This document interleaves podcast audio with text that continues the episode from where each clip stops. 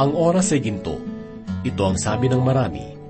Subalit paano magiging ginto ang isang oras kung ito ay maaksaya sa pagkalito at pag-aalinlangan? Paano natin ito ipagdiriwang? Dahil sinasabi ng mga bulaang propeta na dumating na ang araw ng Panginoon, muling binalikan ni Pablo ang paksa tungkol sa pag-asa sa kanyang ikalawang sulat. Kanyang ipinaliwanag na hindi pa darating ang Panginoon hanggat hindi lumilitaw ang suwail. Gayunpaman, Bagamat hindi tiyak ang panahon ng pagbabalik na ito, si Jesus ay muling babalik bilang hukom. Ito ay magiging panahon ng kaluwalhatian para sa mga mananampalataya. Ang mga taga-Tesalonika ay makaasa sa katotohanan na nagtagumpay na si Jesus at sa pamagitan ng katiyakang ito ay maaari silang maging matatag sa Panginoon. Ang katiyakang ito ay para rin sa atin ngayon. Maghintay tayo ng may pagtitiis dahil alam natin na mangyayari ang nais ng Diyos naway minsan pang maging kalakasan ng ating buhay ang pagkakaroon ng pag-asa sa pamagitan ng liwanag ng salita ng Diyos. Muli ko po kayong inaanyayahan sa hapag ng banal na kasulatan na matatagpuan sa ikalawang Tesalonika, unang kabanata, talatang sampu hanggang ikalawang kabanata, talatang siyam. Ito ay atid sa atin ni Pastor Rufino de la Peret. Dito lamang po sa ating programa, Ang Paglalakbay.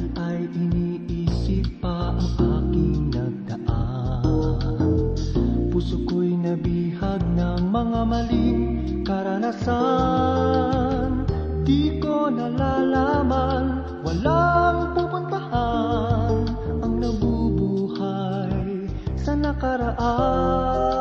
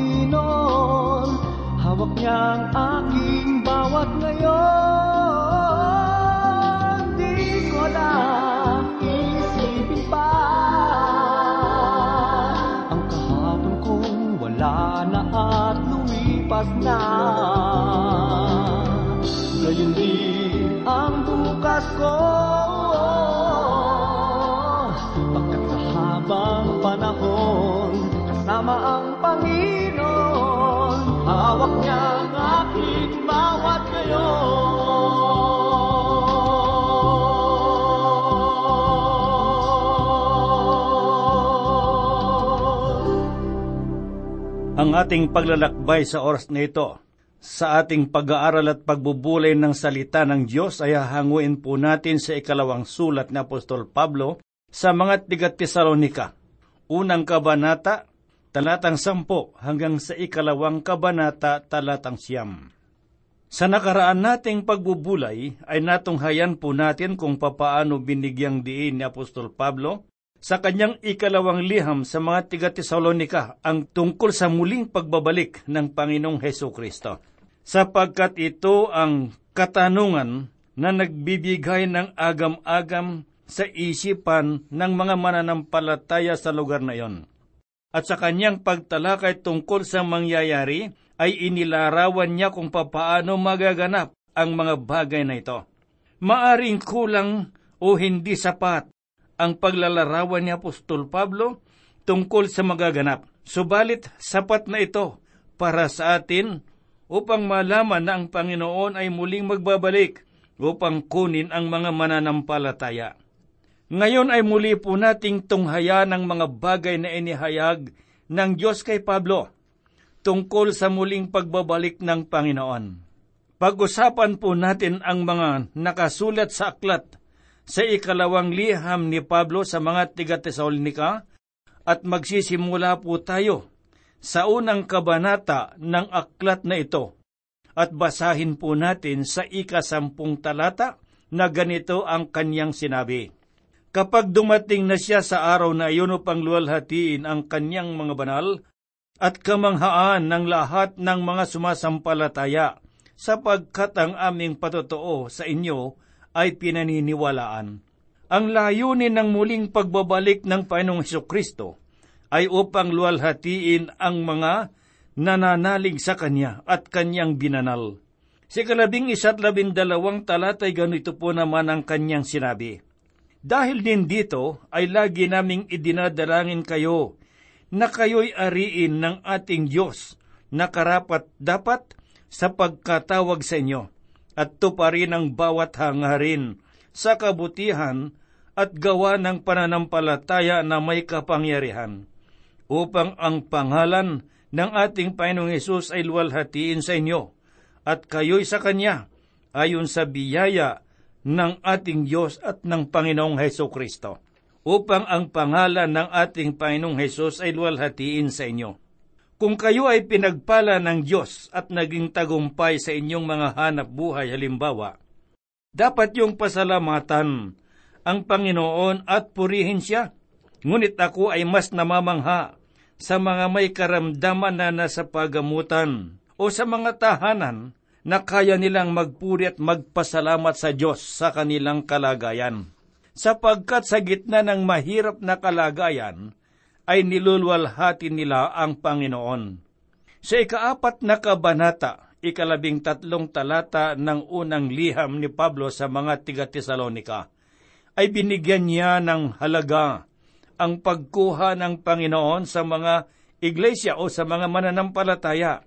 Natunghayan din natin ang tungkol sa araw ng Diyos at ang matinding panahon ng kapighatian.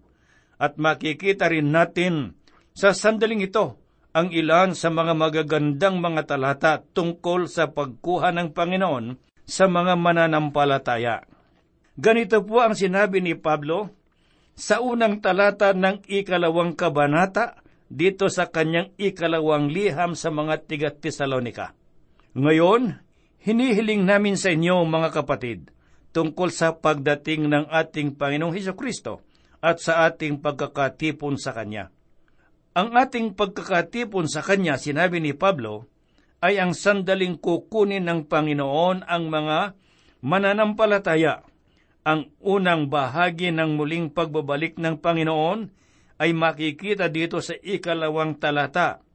Sinabi niya na huwag kayong madaling matinag sa inyong pag-iisip at huwag din namang mabagabag sa pamamagitan man ng Espiritu o sa pamamagitan ng salita o sa pamamagitan ng sulat na waring mula sa amin na parabang dumating na ang araw ng Panginoon.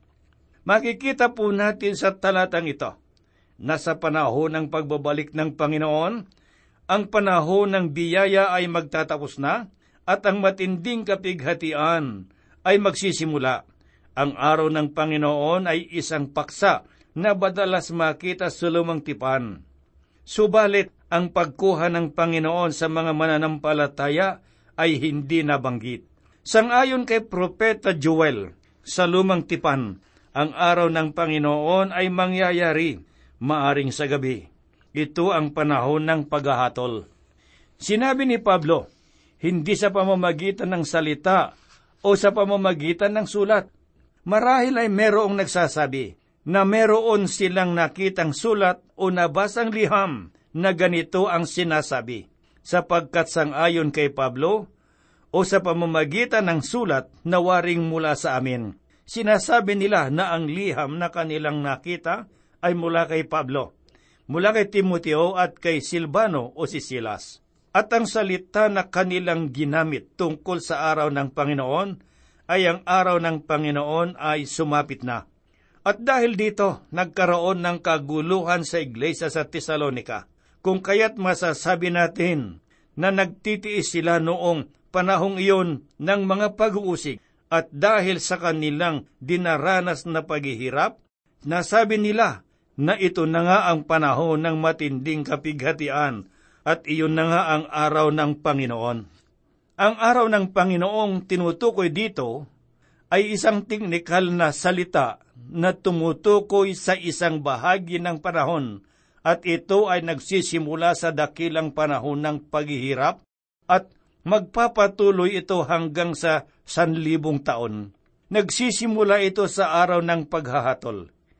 Inilarawan ni Propeta Joel ang mga bagay na ito sa ikalawang kabanata ng kanyang aklat at nabanggit naman ito ni Pedro noong araw ng Pentecostes. Alam ng mga mananampalataya noon na mayroong isang araw na mahayag na lubusan ng Espiritu ng Diyos at nalalaman nila na araw na iyaon ay ang araw ng Panginoon. Sinabi ni Pedro na makikita natin sa aklat ng mga gawa, ikalawang kabanata talatang dalawampu ang ganito.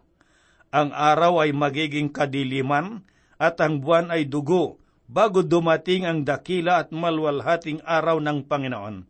Hindi ito ang naganap sa araw ng Pentecostes sapagkat noong napako, si Jesus ay nagkaroon lamang ng lindol at malakas na hangin. At dahil sa pahayag ni Propeta Joel, naniniwala ang mga Hudyo na ipinagkaloob ng Diyos ang kanyang espiritu sa lahat ng tao. Subalit hindi iyon ang nangyari noong araw ng Pentecostes, sapagkat ang mga mananampalataya lamang na naroroon ng panahong iyon ang nakaranas na mapuspos ng kapangyarihan ng banal na Espiritu. Kung kaya't ang sinasabing araw ng Panginoon ay isang panahon na darating pa lamang sa atin. Muling binanggit ni Pedro na ang araw ng Panginoon sa kanyang liham at ang tinutukoy niya ay ang muling pagbabalik ng Panginoong Heso Kristo. Subalit natunghayan natin na ang Panginoon ay hindi darating na parang magnanakaw sa mga mananampalataya kailangang maging gising at handa ang mga mananampalataya sa araw ng muling pagbabalik ng ating Panginoon. Tanging ang mga taong tulog sa kanilang pananampalataya ang mga mabibigla sa muling pagbabalik ng Panginoon, sapagkat hindi sila nakahanda. Ito ang binigyang diin ni Pedro sa kanyang aklat sa ikalawang Pedro, ikatlong kabanata talatang sampo na ganito ang kanyang tinuran. Ngunit ang araw ng Panginoon ay darating na tulad ng isang magnanakaw sa araw na yaon. Ang kalangitan ay biglang mapaparam na may nakapangingilabot na ugong. Matutupok ang araw, buwan at bituin, at ang lahat ng lupa ay malalantad. Hindi rin naganap ang mga pangyayaring ito noong araw ng Pentecostes. Ito ay isa pang talata na nagpapatunay na walang kinalaman ang araw ng Panginoon sa mga mananampalataya at makikita natin ito sa aklat ng pahayag o sa aklat ng Apokalipses, ikaanim na kabanata talatang labing pito. Sapagkat dumating na ang dakilang araw ng pagbubuhos ng kanilang puot at sino ang makatatagal? Hindi ito para sa mga mananampalataya. Ang kailangan lamang gawin ng mga anak ng Diyos ay maging matatag at manatili sa Panginoon sapagkat nakikilala tayo sa pamamagitan ng ating mga gawa. Basahin po natin ang sinabi ni Pablo sa talatang tatlo ng ikalawang kabanata dito sa ikalawang Tesalonika. Huwag kayong padayak kaninuman sa anumang paraan sapagkat ito'y hindi darating malibang maunang maganap ang pagtalikod at mahayag ang taong makasalanan, ang anak ng kapahamakan. Sinabi ni Apostol Pablo na huwag kayong padaya kaninuman sa anumang paraan. Kung ayaw nating madaya, sundin lamang natin ang mga sinasabi ni Pablo. Sinabi niya, sapagkat ito'y hindi darating. Ano ang hindi darating? Ang araw ng Panginoon. Hindi darating o magaganap ang araw na ito hanggat hindi natutupad ang dalawang bagay. Una ay unang magaganap at mangyayari ang pagtalikod. At ikalawa, mahayag ang taong makasalanan, ang anak ng kapahamakan. Kailangang maganap muna ang ikalawang bagay na ito bago dumating ang araw ng Panginoon. Ngunit, kahit alin sa dalawang ito ay hindi pa nangyayari kailangang meron munang pagtalikod sa Panginoon. Kung maingat po nating pag-aaralan at pagbubulay-bulayan ang mga salitang ito, sa salitang Grego ay makikita natin na ang kahulugan ng salitang pagtalikod ay pag-alis. Ipinahayag ng talatang ito na bago dumating ang araw na iyon ay meron munang magaganap na pag-alis o pagtalikod. Merong dalawang uri ng pag-alis na magaganap. Una, mawawala sa pananampalataya ang matatag na iglesia at iyan ang tinatawag nating pagtalikod sa kanilang pananampalataya. Subalit merong pang ganap na pagtalikod sa pagdating ng Panginoon at hindi mangyayari ang mga bagay na iyon hanggat hindi kinukuha ng Diyos ang mga mananampalataya. Merong katanungan ng Panginoon na makikita natin sa Ebanghelyo sang-ayon kay Lukas, Kabanatang 18, talatang 8, na ganito ang kanyang sinabi. Sinasabi ko sa inyo, mabilis niyang bibigyan ng katarungan. Gayon man, pagparito ng anak ng tao, makatatagpo kaya siya ng pananampalataya sa lupa? Ang kahulugan ng salitang pananampalataya sa talatang ito ay ang mga taong nananatiling matatag sa pananampalataya at ang sagot sa kanyang katanungan ay wala. Wala siyang makikitang pananampalataya sa kanyang muling pagbabalik upang itatag ang kanyang kaharian. Subalit, Bago natin sagutin ang katanungang ito, kailangan muna nating maunawaan ang kahulugan. Sapagkat sa panahon na kukunin na ng Panginoon ang kanyang iglesia, hindi ito ang ikalawang pagbabalik, sapagkat hindi naman siya bababa sa lupa, hanggang sa alapaap lamang siya. Ang ikalawang pagbabalik ng Panginoon ay ang panahon na itatatag na niya ang kanyang kaharian dito sa sanglibutan. Balikan po natin ang tanong ng Panginoon. Ang sagot ay wala. Wala siyang makikitang pananampalataya sapagkat sa pagkakataong iyon, wala na ang mga mananampalataya. Kinuhanan niya ang mga nananalig sa kanya. Magkakaroon na ng ganap na pagtalikod sa kanilang pananampalataya dahil sa dalawang bagay. Una, tinalikuran na ng iglesia ang pananampalataya sa pagkakataong iyon. Ikalawa ay meron pang isang pagtalikod. Ito ay ang pagtalikod ng mga tunay na mananampalataya dito sa sanglibutan. Magdudulot ng pagtalikod sa pananampalataya ang iglesia kapag kinuha na ng Panginoon ang kanyang mga anak. Hindi magsisimula ang araw ng Panginoon o ang dakilang panahon ng kapighatian hanggat hindi pa kinukuha ng Diyos ang kanyang iglesia. Hindi na ito gaanong binigyang diin ni Pablo sa liham na ito ang tungkol sa pagkuha niya sa mga mananampalataya, sapagkat kasama na ito sa kanyang unang liham na makikita natin sa ikaapat na kabanata, talatang labing anim at ng labing pito na ganitong kanyang sinabi, sapagkat ang Panginoon mismo ang bababa mula sa langit na may sigaw, may tinig ng arkanghel, at may trompeta ng Diyos, at ang mga namatay kay Kristo ay babangon muna. Pagkatapos tayong nabubuhay na natitira, ay aagawing kasama nila sa mga ulap, upang salubungin ng Panginoon sa papawirin, at sa gayon ay makakapiling natin ng Panginoon magpakailanman. Ang iglesyang tinutukoy ay ang katawan ni Kristo o ang mga mananampalataya na maiiwan ay tatalikod sa pananampalataya at makikita natin ang larawan nito bilang babaing patutot na makikita sa ikalabimpitong kabanata sa Aklat ng Pahayag. Ang iglesia sa Laodicea ay ang ikapito at ang huling iglesia na inilarawan sa Aklat ng Pahayag at sa pagkakataong iyon ay nasa kaawa-awa silang kalagayan. At kapag wala na ang mga totoong mananampalataya, lalong sasama ang kalagayan ng sanglibutan, at ang magiging bunga nito ay ganap na pagtalikod ng mga naiwan at magiging laganap ang kasamaan. Sa pananaw ng sanglibutan, ang pangyayaring iyon ay ang pag-alis. Ang pananaw naman ng langit ay ang pagkuha. Marahil ay matutuwa ang mga makasalanan sa mga panahong iyon sapagkat wala na ang mga mananampalataya na magpapaalala sa kanila ng kanilang kasalanan. Iisipin nila na sila ay papasok na sa panahon ng pagpapala, subalit pawang kahirapan ang naghihintay sa kanila. Kahirapan na hindi pa nararanasan ng sanglibutan kailanman. At ang ikalawang bagay na magaganap ay mahayag ang tao ng kasalanan. At kung sila ay nahayag na, ay nagsimula na rin ang panahon ng kapighatian. Tinawag siyang tao ng kasalanan sa talatang ito. Tinawag naman siya ni Juan na Antikristo. At tanging si Juan lamang ang gumamit ng ganitong pangalan sa taong laban sa Diyos. Siya ang gagamitin ni Satanas. Lililangin niya ang sanglibutan at maaring kasama natin siya ngayon.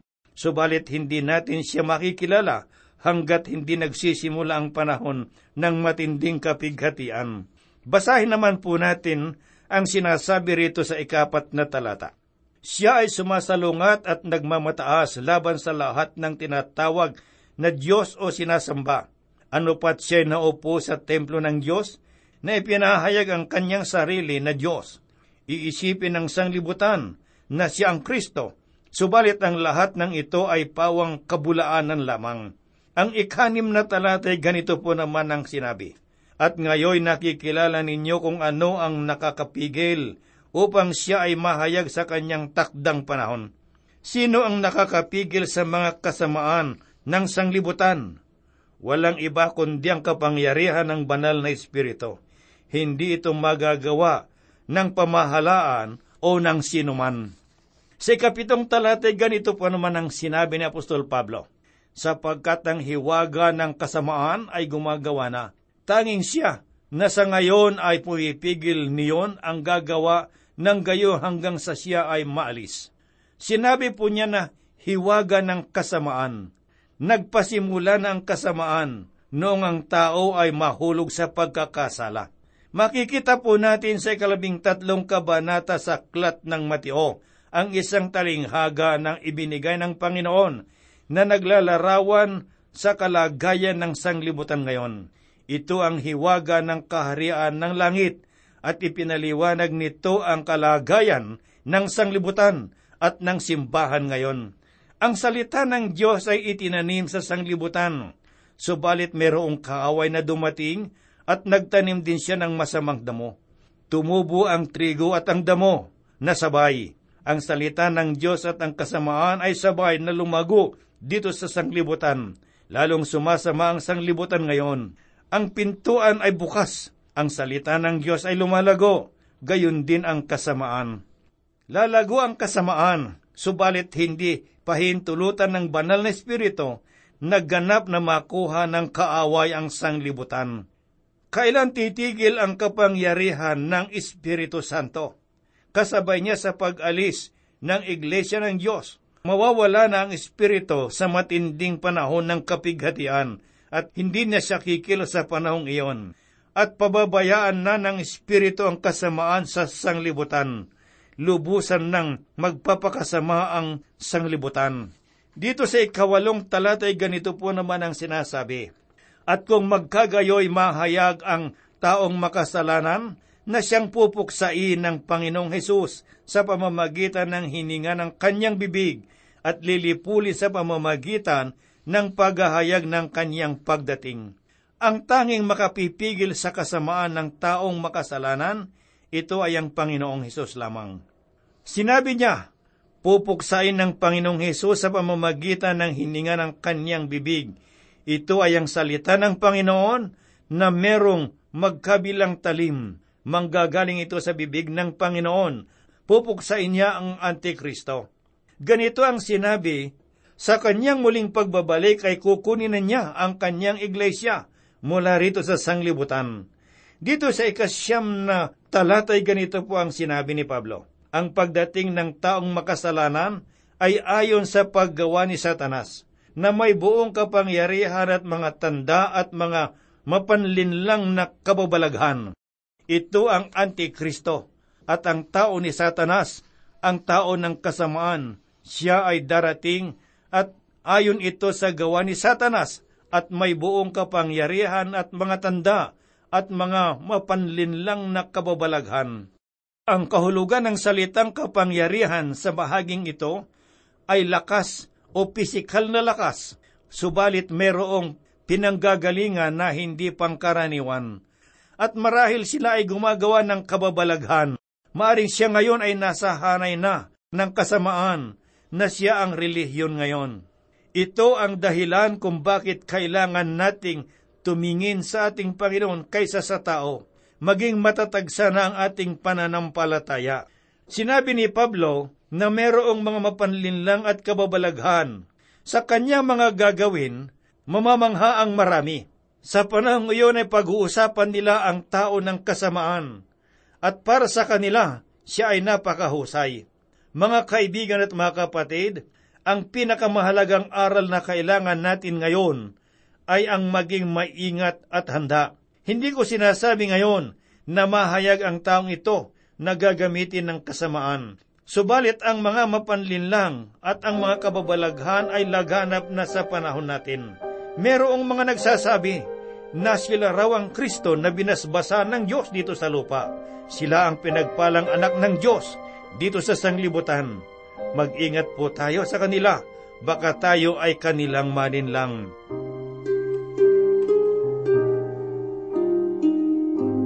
Tayo po ay manalangin. May bigin at mapagpalang Diyos, kami po ay dumudulog sa iyo. Pinupuri ka namin at pinasasalamatan sapagkat ikaw ang Diyos na dakilat makapangyarihan. Bagamat dito sa sanglibutan ay naglipara ngayon ang kasamaan, Laganap na ngayon, Panginoong Diyos, ang kasalanan. Mga taong nagpapanggap na Kristo, mga taong nagsasabing sila ang binasbasan, mga taong nagsasabi na sila ang totoo. Panginoong Diyos, dinadalangin ko po, Ama, na sa lahat ng mga kapatid at mga kaibigang nakikinig ng iyong mga salita, loobin mo, Panginoon Diyos, na mabuksan at mamulat ang kanilang mga mata upang makita ang tunay na katotohanan. Pagpalain mo, Panginoon Diyos, ang iyong mga lingkod na ginagamit sa panahong ito upang makapaglingkod ng buong katapatan. Kami po'y umaasa at nananalig na ito'y gagawin mo sapagkat hiniling po namin ang lahat sa banal na pangalan ng aming Panginoong Heso Kristo. Amen.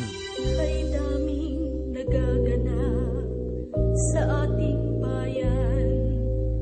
iba't ibang uring sakit ng lipunan.